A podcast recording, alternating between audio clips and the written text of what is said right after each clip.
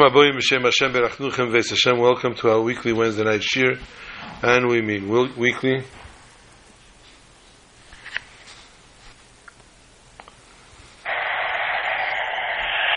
Can you turn up your sound, please? Thank you. Now you just disconnected everybody else. One second. I how to add everybody back. Add people.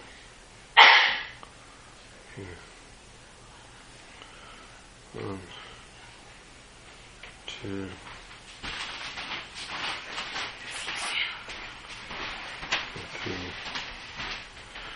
Okay, thank you.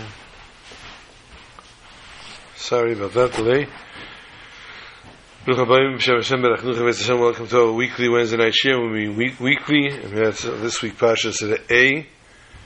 Lil Nishmas, Ephraim Lechanman Yam Teflipa, Nishmas, Shmuel Yaakov, Ben Mesha, Nishmas Chaim Ben Baruch, Dorit Bas Moshe Levi, and Jeanette Bas Ibrahim Hakoyim.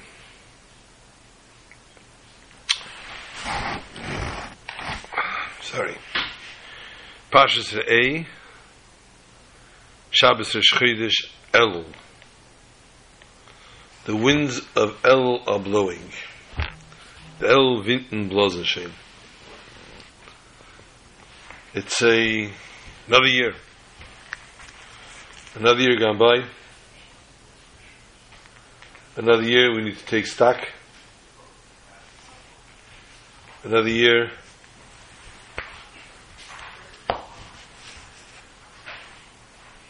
we need to simply delve into, apply ourselves, see where we're coming from, where we're going. Another year to once again start with resolution, to resolve all that we've done in the past, this past year, how to rectify it, how to fix it, how to improve on it. Not everything is negative. Baruch Hashem, there's positive in the world as well. But even in the positive vein, one needs to reflect. And one needs to say to themselves, what have I accomplished? Elul has many different Rosh Tevison. The word Elul has many different acronyms to it. One of the most profound is Ani l'daidi v'daidi li, I to my beloved, my beloved to me. I to my beloved, of course, referring to the Jew, to the God, to God Almighty, and the daidi li is God Almighty to us.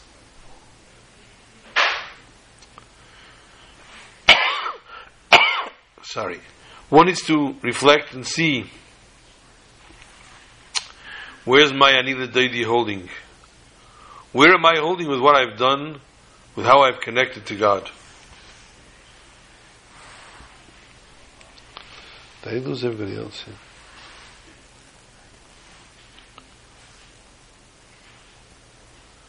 Is everybody on this? I hope so. Okay.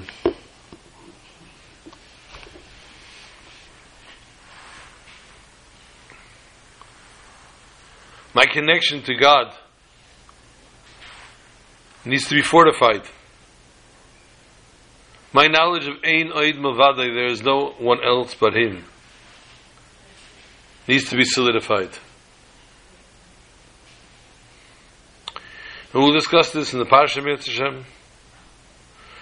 As promised, we need to discuss the Haftarah of this week. And as requested, we need to learn a Mishnah Pirkei Avos.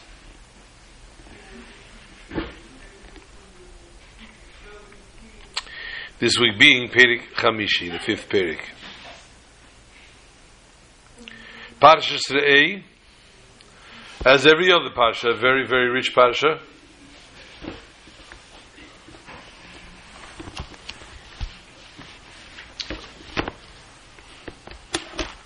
With different different types of mitzvahs, kosher animals,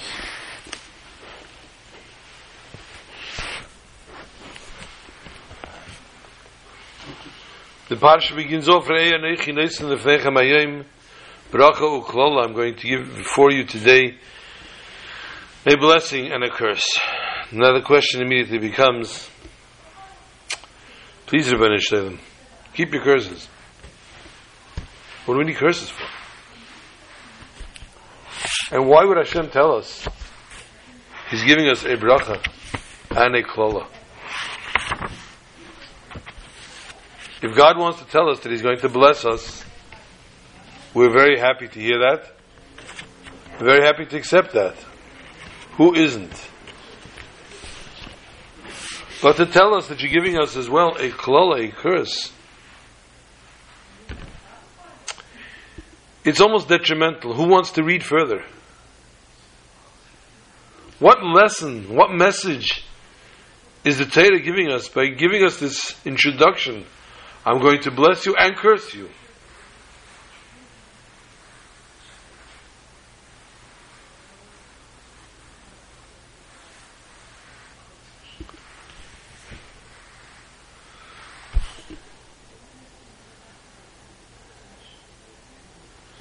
Something's going off over here.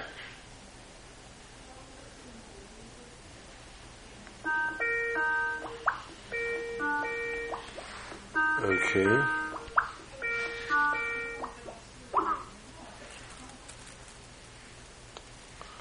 Trying to put everybody together here. Skype situation is not behaving. You're just in time, Scranton. Because lady would have complained you didn't hear this. So I'm giving to you bracha uklol, I'm giving to you the blessing and the curse. As I said before, at that point, I say, okay, I close the book. Why do I want to hear about a curse? Why do I want to be cursed?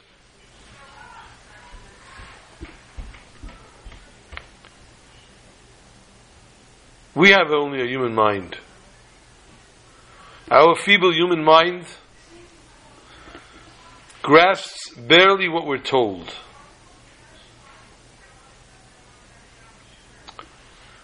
Even times that we're told things that we say, sometimes we want to misinterpret. We want to interpret it our way, we want to interpret it to our benefit. We want to interpret it so that it makes it our sound good for us. And people's behaviors as well that way. They behave and they do and they say things to people and they act to people and then if they look and they see somebody else doing that, they say, Fair, who are they? What gives them the right to talk like that? Did you hear yourself, sir?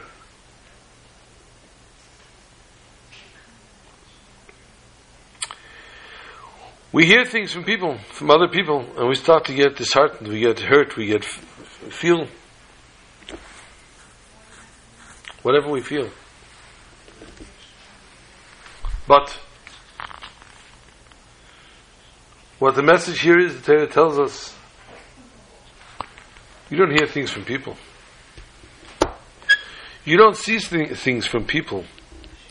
That's not where you're getting this message is coming from. The message is coming from Hashem. This person is the shliach. So when the messenger, when he's delivering a good message, ashrechem, how wonderful for them. Unfortunately, when you deliver a not good message, you stand back a moment and say, why? Why am I the one to have to deliver this message? The recipient, on the other hand, says if it's coming from Hashem, it's good. We're sometimes humiliated in public, embarrassed. or hurt or whatever it might be. We need to understand how the balance works, the Mila, up above. How much of our Gehenna does this take away? How much time in purgatory will be lessened because of the pain that we're inflicted here in this world? Obviously, we can't humanly grasp that. Something not good happens to us, something not good is said to us, it hurts. Your reaction is what counts. Whether your reaction is to defend, to answer, to have something to put the other person in the place, whether your reaction is, I accept. Whatever Hashem is sending, whatever Hashem is putting upon me, I accept. This is my lot.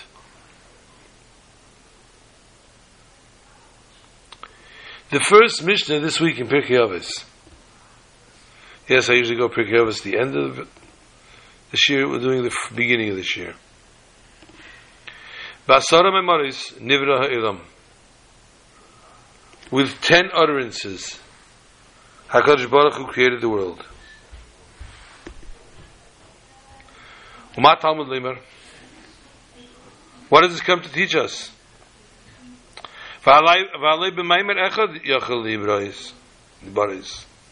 He could have created the world with only one saying. But it's so to bring retribution upon the wicked who destroy the world.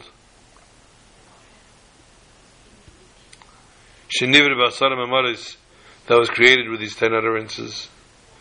V'litin socher tev tzadikim shemekayim in Yisraelam shenivre b'asara memoris. And to give reward to the righteous who enhance the world and help exist, sustain the world that was created with ten utterances.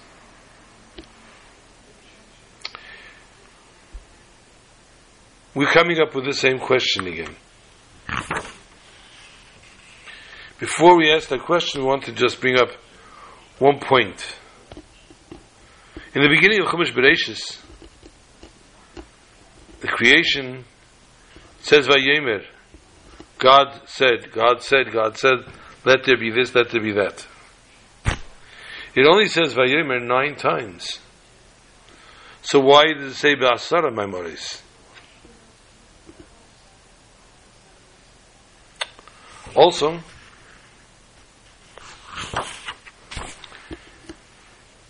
we have a halacha, an interesting halacha. If I buy a, an item, it's not me. If Ruvain buys an item for ten dollars, but in truth it's only worth one dollar. Shimon steals this item from Ruvain.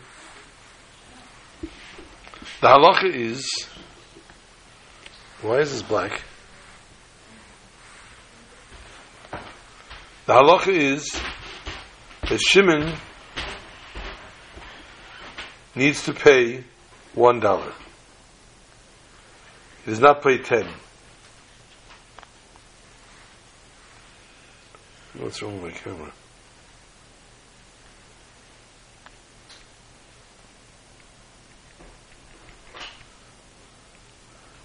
Skype, I'm calling back everybody.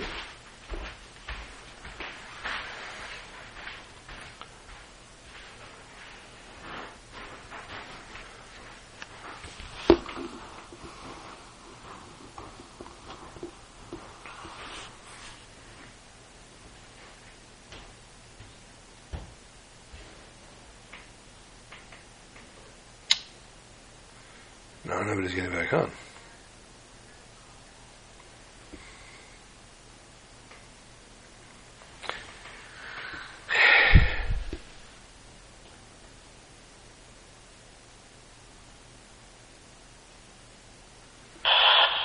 Whoa, whoa, whoa, whoa, whoa. Please turn off your volume.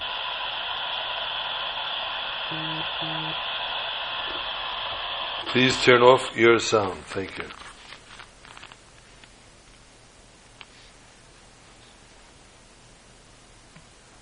Now you got the camera back and everything. Okay.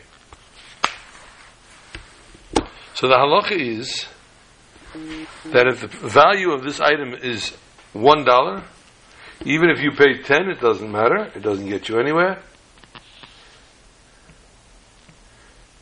The person only pays back one dollar. Based on this halacha, God created the world with ten ma'amoris, so that the Rasha, the evil, the wicked person, should be punished for every Avera because of the Ten Commandments, the ten utterances of which the world was created, he sinned against them. So the first question I'm asking, halachically, he could have done it in one. Could have done it in one, so why pay for ten? If I have an item that's only worth one dollar, even if I paid for it ten dollars, I only have to get paid back one dollar. So then why, in this case, of the ten utterances, when the world could have been created with one, should one be paid, should one be punished for ten?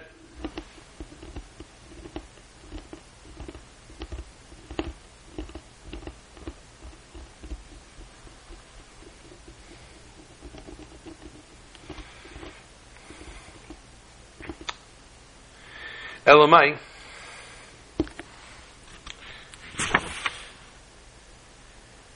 One needs to reflect.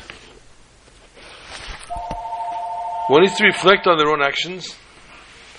One needs to understand and to see, as we said before, to see the anoichi, and to see how the V'day applies to me. How much I am dedicated and devoted. Although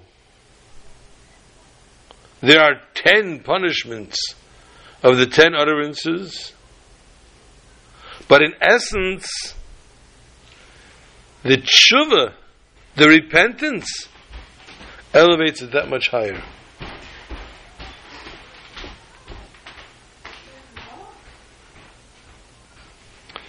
The tshuva that one does, when one repents for those sins, elevates it that much higher because of the ten. But in essence, as we said before, it says Vayemer only nine times. So what is the ten? The ten is the Bereshis.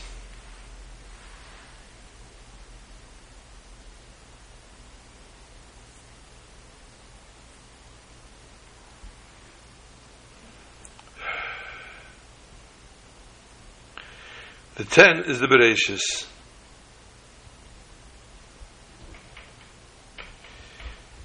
Bereshis Boralikim. So the Bereshis that Hashem created the world with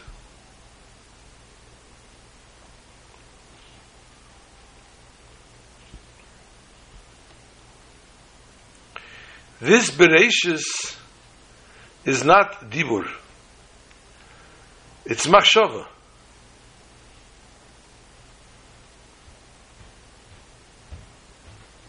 It's only thought.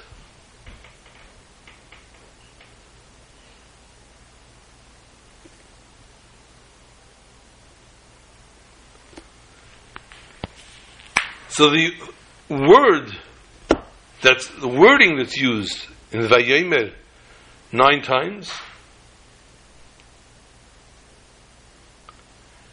is the nine of the ten ma'amaris, but the tenth is only machshava, only thought. So if we'd have only the machshava, one would think that that's the only way that we don't really have something to be paid back or to be punished over, because it's only in thought factor.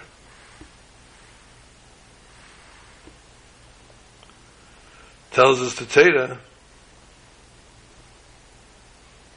that no, there are ten Maimoris, all the ten, even the Machshava, even the one that's only in thought, Bereshis, also applies to this.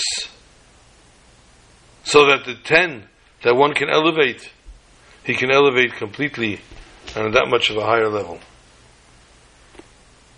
What are we elevating?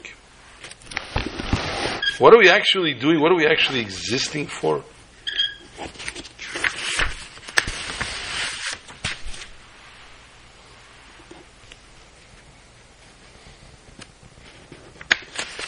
In the Parsha,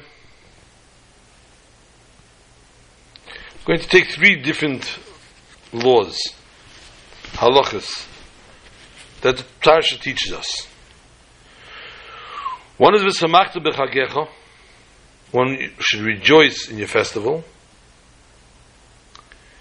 One is even more interesting, shomer is chedesh aviv, safeguard the month of spring, V'asisa Pesach l'Hashem Alikecha. Make Pesach for God your God. Why? Ki b'chedesh aviv Hashem Alikecha mitzrayim leila. Because He brought you out of Egypt in the springtime. At night. And a third, v'nitatztem es mizbechesam, destroy their altars, they and but don't do that to God you God. These are only three of the mitzvahs mentioned in this week's parsha. There's a mitzvah sasei v'samachta b'chagecha. It's a positive commandment, rejoice on the holidays. The Alter Rebbe describes this for all the days of Pesach, Sukkot, Shavuos, a person is obligated to be happy and in good spirits. Who? He, his children, his wife, and all the members of the household. All those who depend on him. As we said, this is posh, a mitzvah say, a positive commandment in the Torah.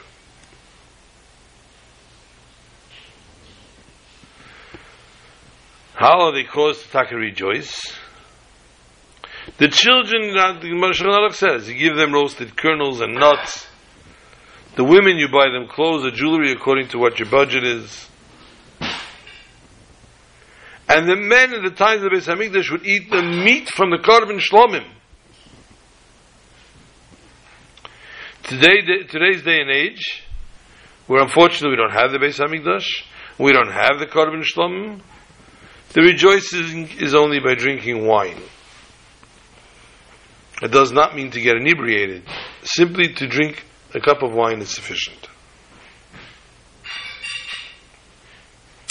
Now the Alter Rebbe's wording it indicates here that simply by enjoying physical treats, one genuinely fulfills the mitzvah of the Torah of a Samachta B'Chagecha. Be joyous on Yom Tov. We see, of course, that he says, in the time of the Beis Hamikdash, the Shlomim, and in absence only a cup of wine. But there's a solution for that, and therefore the drinking of the cup of wine fulfills this mitzvah. The Rambam, on the other hand, suggests that the joy we are obligated to feel on the holiday is spiritual. Not a physical one, a spiritual one. The joy of offering and eating the shlomim sacrifice and the physical aspects of rejoicing are secondary rejoicing. So therefore, see the Rambam in Hilchas Shvius Yamtiv, Shvius Yamtiv, writes that even though The rejoicing mentioned here refers taka to the Korban Shlomim that was brought. And included in this is himself and his children and his wife and all the members that are dependent on him.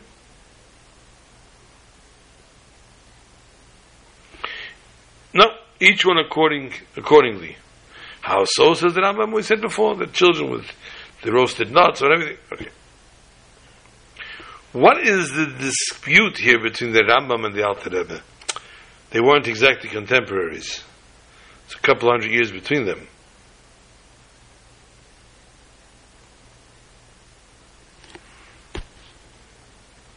What we're deriving from it, though, is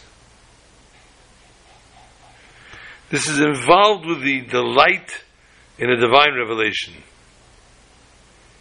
the delight in divine revelation which we will receive in the world to come. The Rambam says, in the world to come there is no body, only a soul.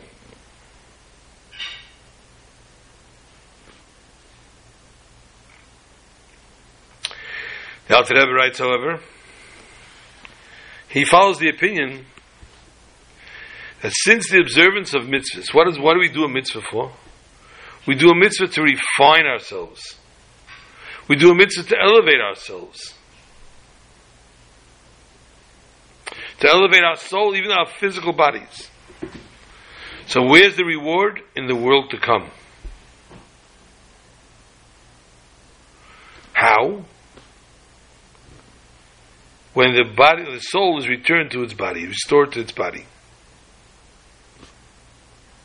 in the time, in the era of Tchias HaMesim, the resurrection. So accordingly, the Alter Rebbe rules, therefore, both body and soul equally experience the joy of Yom Tif, and therefore it has to do physically with eating, drinking, gifting.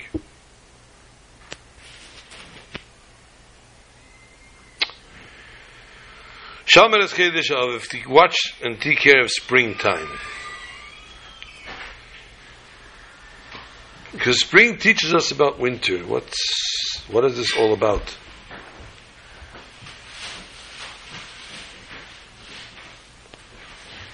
The Torah commands us actually to structure the calendar in a manner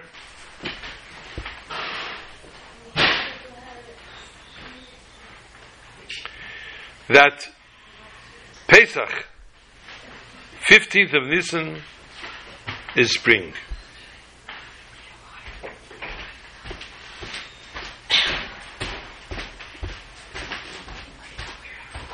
And this is the uplifting message conveyed by springtime. Unfortunately, during the months of winter, in most places, where winter gets frigidly cold, snow falls, there's almost no visible signs of plant life. When winter concludes,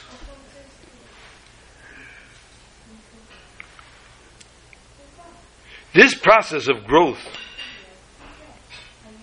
that was till now lying dormant in the earth suddenly springs to life. And it becomes very evident to us that the lack of growth that we witnessed throughout the winter was temporary.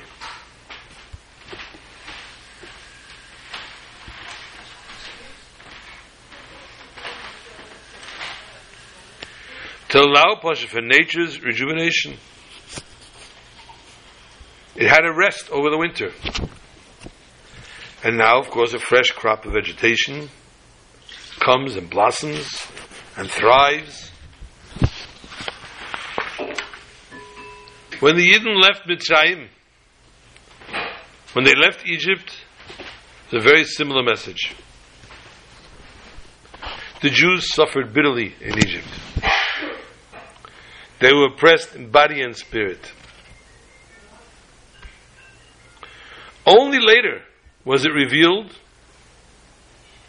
how refined the soul, how refined they had become. So much so that they were now able to receive the Torah 49 days after leaving Egypt. 50 days. The same is true for us as individuals. There are times, unfortunately, we experience in life a period that seems to be barren. No signs of productivity, growth. We must realize that this barrenness is almost certainly not a permanent reality. It's a temporary stop of productivity of growth. It's a break. What is the break for? So that we can rejuvenate and ultimately blossom and flourish again. Tells us the seasons that when you feel sometimes devoid, when you feel sometimes oppressed, when you feel sometimes that you're not getting what you really want from your davening, from your learning, from your mitzvahs, from your Ahavas Yisrael, from your tzedakah that you're giving, you don't, don't feel it. Teaches us the Torah that yes, this is a barren time for you, but everything will rejuvenate, everything will bounce back, and everything will spring forth, as does the season of Chag Pesach, where we, reve- we were redeemed from the most horrific of exodus of exiles. They came into the Holy Land, and they found the people in the land were idol worshippers. And there were altars and all over the place. And therefore, there's a commandment in the Torah demolish their altars. Okay. I hear that. It makes sense. Demolish the altars that were used for idol worship. But then the Torah says something very, very strange, practically. But to God, don't do that. Who would even think? We should go destroy the holy temple, God forbid.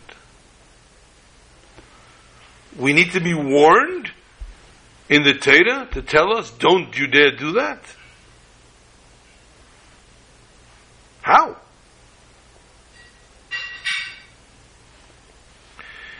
We know the pasuk. We say it in davening every day. Magid Yaakov Chukov Mishpatov Yisrael. He declares his words to Yaakov, his rules, his ordinances to Israel. And the Medrash teaches us. Yesh mishu mitzav alacherim lasis v'uneisa, aval HaKadosh Baruch Hu mashveisem Israel lasis. There are those that say, to do something, but they themselves don't. Whereas HaKadosh Baruch Hu, all that HaKadosh Baruch Hu, that God instructs us, He Himself fulfills as well. So God Himself observes, as it were, all the commandments and prohibitions of the Torah. So this raises a question. How did God allow the Beis Hamikdash to be destroyed? Said it yourself, you're not allowed to destroy it. How did you allow it to be destroyed? Or send agents to carry it out? It's literal violation of the prohibition of demolishing even one of its stones. So the whole temple? How did God allow this? He says himself, He does what He commands us commands us not to destroy, how did he allow it to be destroyed? Halachically, according to the Torah law, There is one instance in which demolition is permissible. And that's in order to make improvement in Beis Hamikdash. And the Rambam emphasizes that one is liable to cause damage to Beis Hamikdash only if he does so with destructive intent. To enhance the structure itself, however, demolition is, is, is permissible.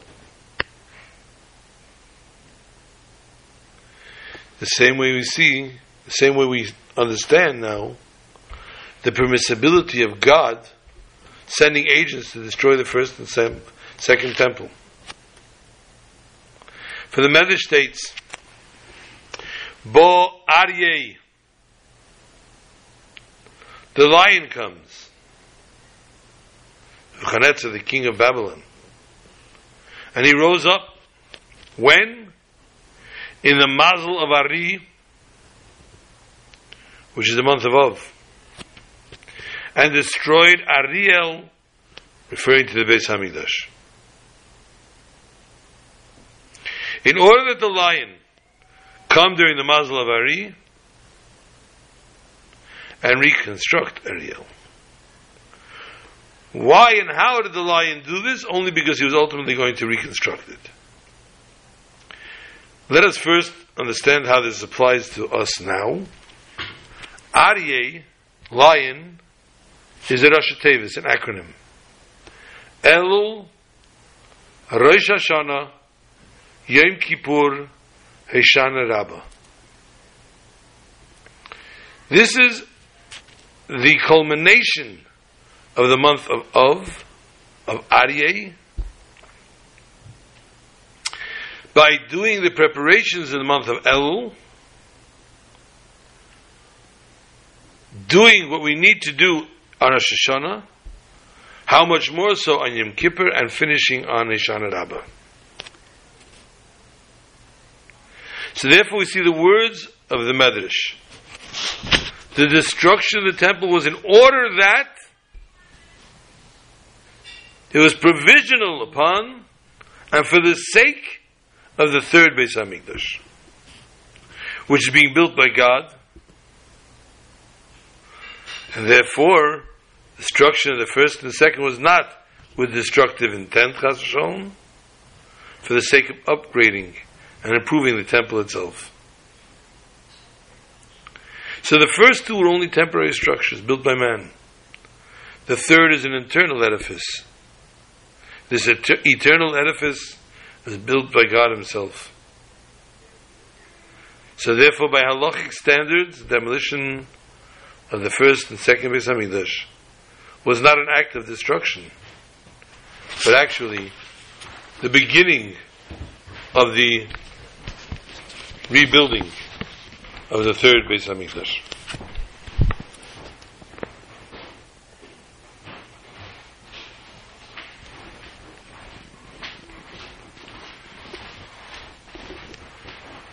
Another law in this week's parsha, Seichal Kol Te'ava.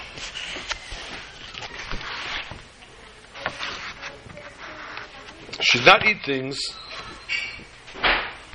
that are not proper.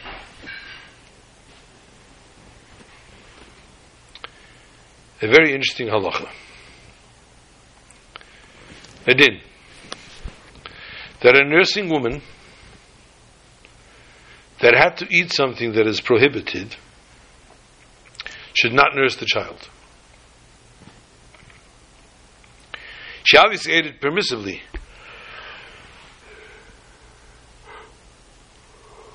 because of Pekuach Nefesh Chas She was on the verge of Chas God forbid, who knows what. But still in all, the item that she ate was Davar Asr, was a prohibitive item. She should not nurse the child with milk produced from this food.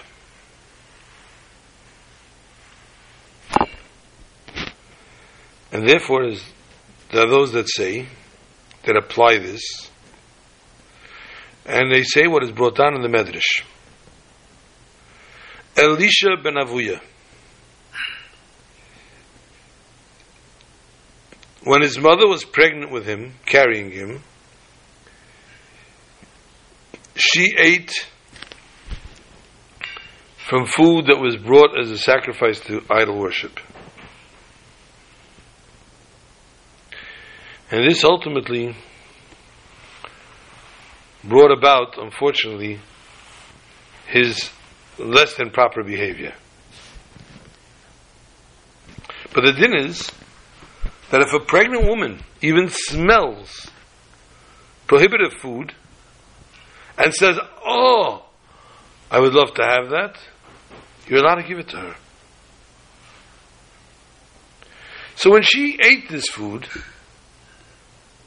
there was a reason why she took it. She wasn't eating it on purpose because she wanted to eat prohibitive food. She ate it because she had a tremendous um,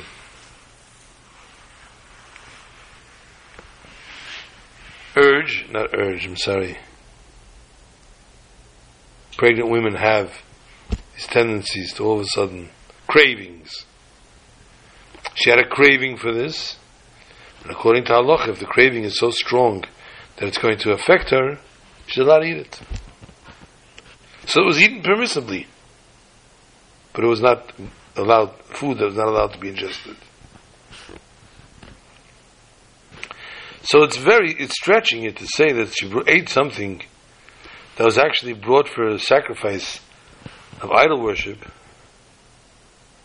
something that's yarig val yaver, that one needs to rather die than to do it. And especially the Medrash says, They gave it up from this type and they initiated it. They had to give it to her. She didn't take it. But still in all, it caused Elisha ben Avuya to be who he was. For the nature of the foods, of, permiss, of prohibited food, is to cause the person to be like this. So even though she ate it permissibly, it had a negative effect. And we can't ask in that case, why is she not eat it? In the case of Pekuach Nefesh, why are we allowing her to eat it? You cut off Evim and Achai. Cut off an organ, save the entire body. Same way also, to feed a woman in such condition, So if that's the case, why are we having such a repercussion for it? But this is the reason why a woman that's nursing and eats something of this site, of this type, should not nurse. Because ultimately it has this ultimate effect. And therefore the Gemara, if you keep it score at home in Chagiga, Tezvava mit Beis, 15 side 2, tells us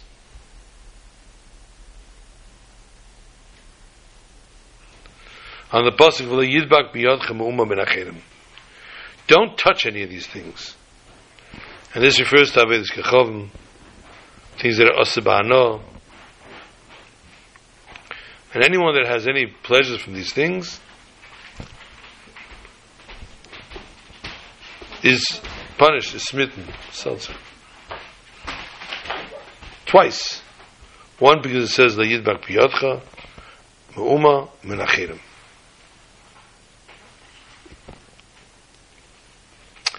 So the Gemara, as we said before, Chagiga, this Vava Medbei says,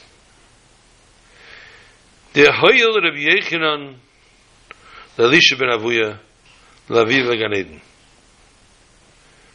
Rabbi Yechinan applied himself and put himself out on a limb to bring Elisha ben Avuya to Gan Eden.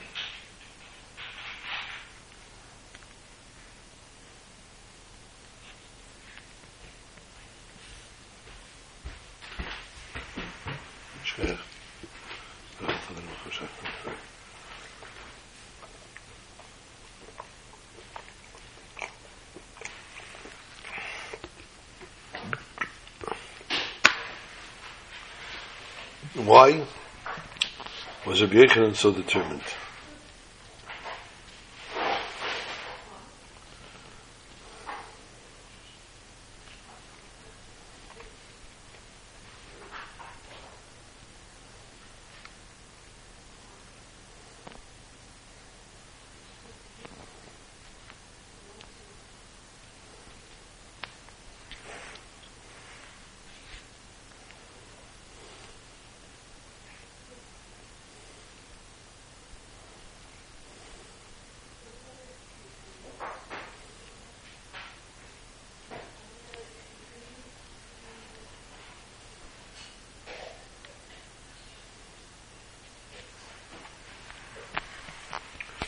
Why Rabbi Yechanan was the one that was so involved in bringing out Elisha ben Avuya?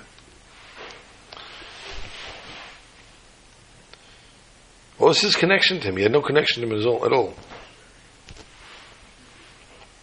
Perhaps we could say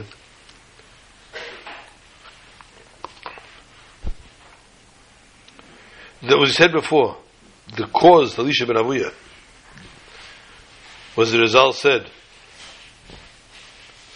many different things happened to him.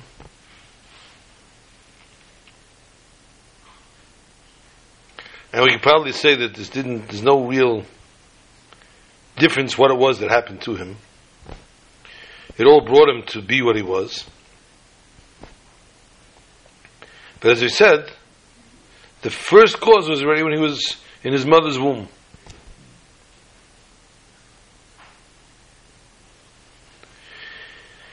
On that basis, we can minimize a little bit his actual culpability. Since it was Pekuach Nefesh, his mother had to eat it. And if you keep your score on the Gemara Yuma Lamed Hamad Beis says, Hillel Mechayev Es Hillel makes all the poor people culpable. Wow.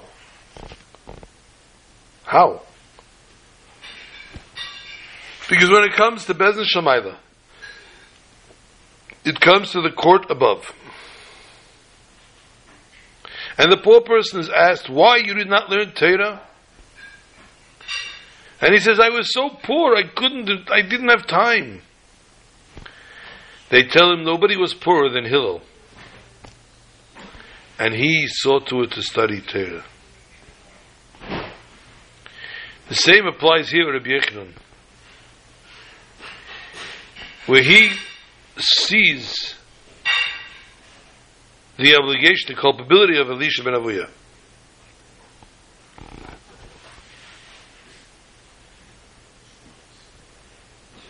Because he too had this issue with his mother. She smelled. And it was Yom Kippur. And she came in front of Rebbe.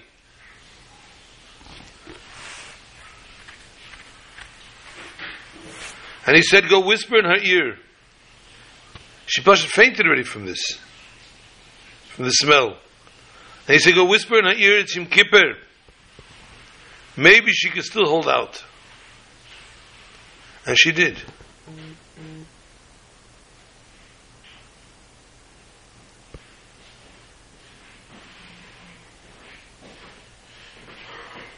and therefore the child also is able to withstand himself from his own tivus. We learned that from here came Rav Yechanan, the Gemara Yuma, keeping score at home, Pebezim at Bez, 82 side 2. V'nimtza Shem Rav Yechanan, Gamaricha, Kamachim Le'achal B'yem Kippur. Find therefore Rav Yechanan, also the smell did not eat on Yom Kippur.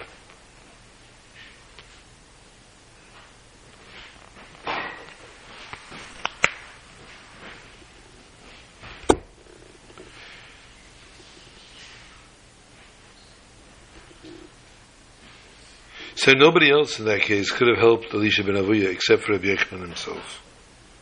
For he himself, Rabbi Yechanan was Mechayev, I say. Rabbi Yechanan was the one that said, judged according to Rabbi Yechanan, he was culpable because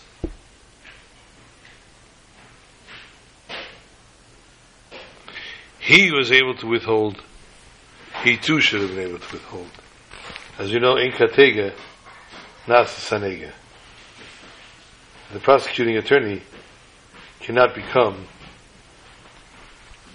the lawyer.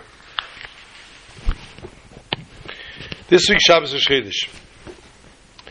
There's two days of Chodesh, as we said last week. We benched Chodesh Shabbos. And we said there's two days of Chodesh. Shabbos, L'Macharas Yom Rishon. Shabbos, and the next day, Sunday. First Chodesh El, as you know, Chodesh in general, is connected with Geula.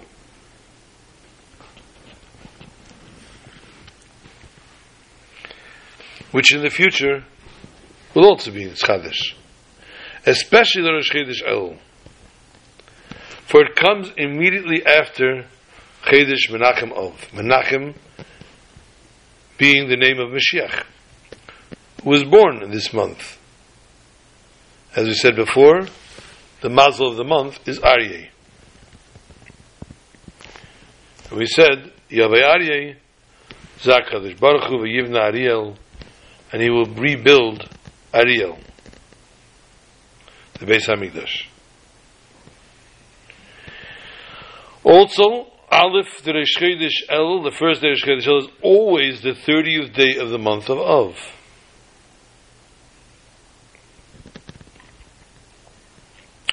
So therefore, it is the culmination of the month, and everything now is, we take stock of what went through the month. Even the not very pleasant things that happen on Tisha B'Av, etc. What were the reasons, as we said before, that Aryeh should come and rebuild? The permanent Bayis Shlishi. And we spoke how Aryeh is Rosh Tevis of El Rosh Hashanah Yom Kippur and Hoshana Rabbah. So Parshas A, where the redemption, the Geula, will be in a way of Re'iyah, and there's Ein Dema Shmir Re'iyah, there's no comparison hearing to seeing. And we see at the end of the Parsha, Chag HaSukkos, finishes off with Shmini Atzeres, and we know Shmini is connected to Geula. The harp, the kinnor, in days of Mashiach will have eight strings, strands. But we see this also in the Haftarah. Even when Shabbos Re'eh falls out on Rish Chodesh, so although Re'eh is one of the seven weeks of the Shiva D'Nechemta. As we said, this Shabbos, we will not say the Haftarah of the Shiva D'Nechemta Aniyah Seira. We will say the Haftarah of Rish Chodesh. And since also it's Machar Chodesh, we will say as well for the first and last pasuk of Machar Chodesh.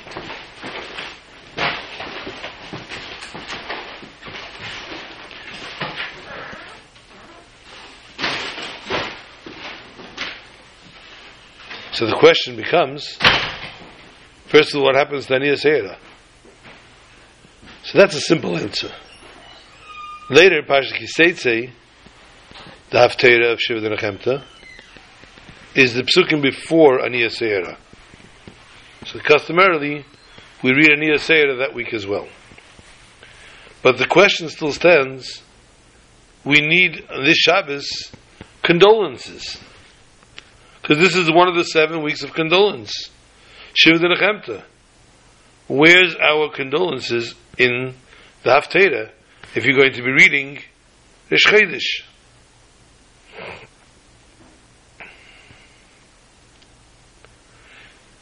So the Rebbe explains there are many different psukim in the Haftarah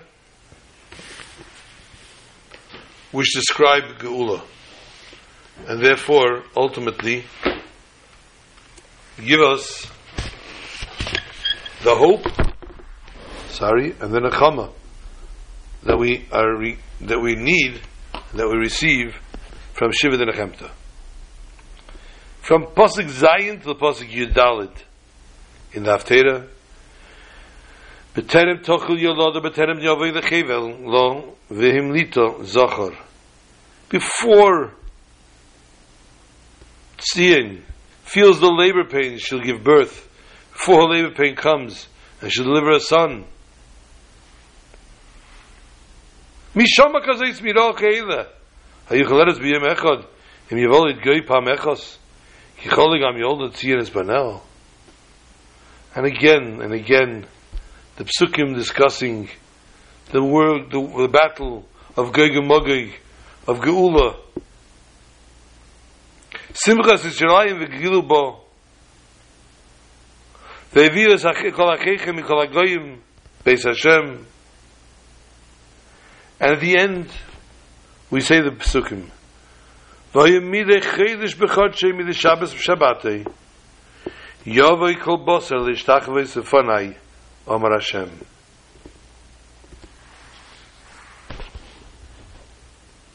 It will be then. Every first of the new month, every Shabbos, all flesh will come to worship before me, says Hashem. So therefore we see this Haftarah as well teaches us and gives us the strength of the Nechama which we so desperately want and need.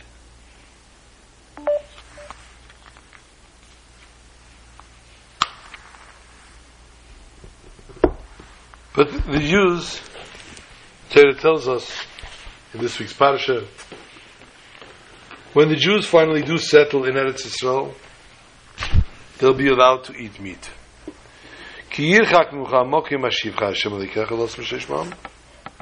When you'll be far away, though, if you live far from the temple, and you'll want to eat meat,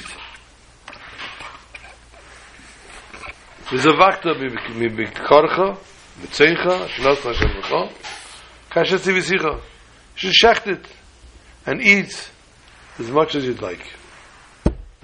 And Rashi says this teaches us that there's a commandment that we need to shecht. How to shecht. The halachas of shechita. All these laws were said to Moshe in Sinai.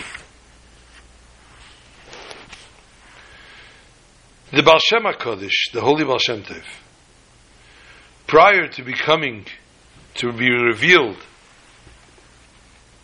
as the Holy Baal Shem Tov, had many different jobs. At one point he was a sheikhit, a ritual slaughterer.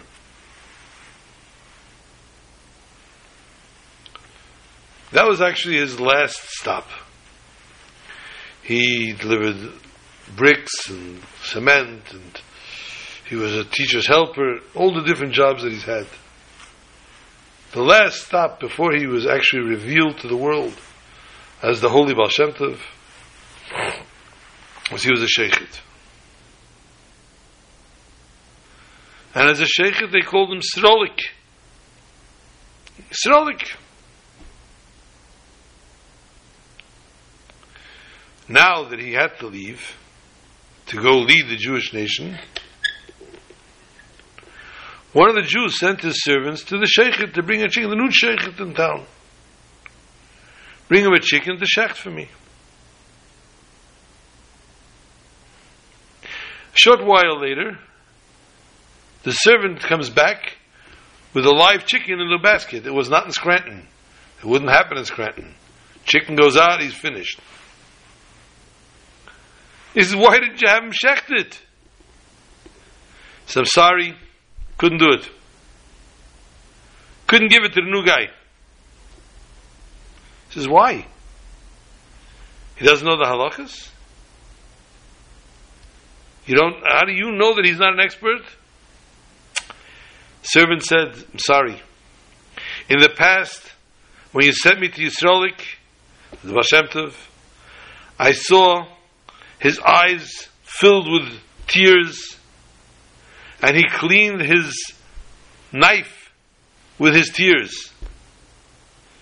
Today, when I got to the shochet, he took his knife he had to dip it in water and he had to use water to clean it.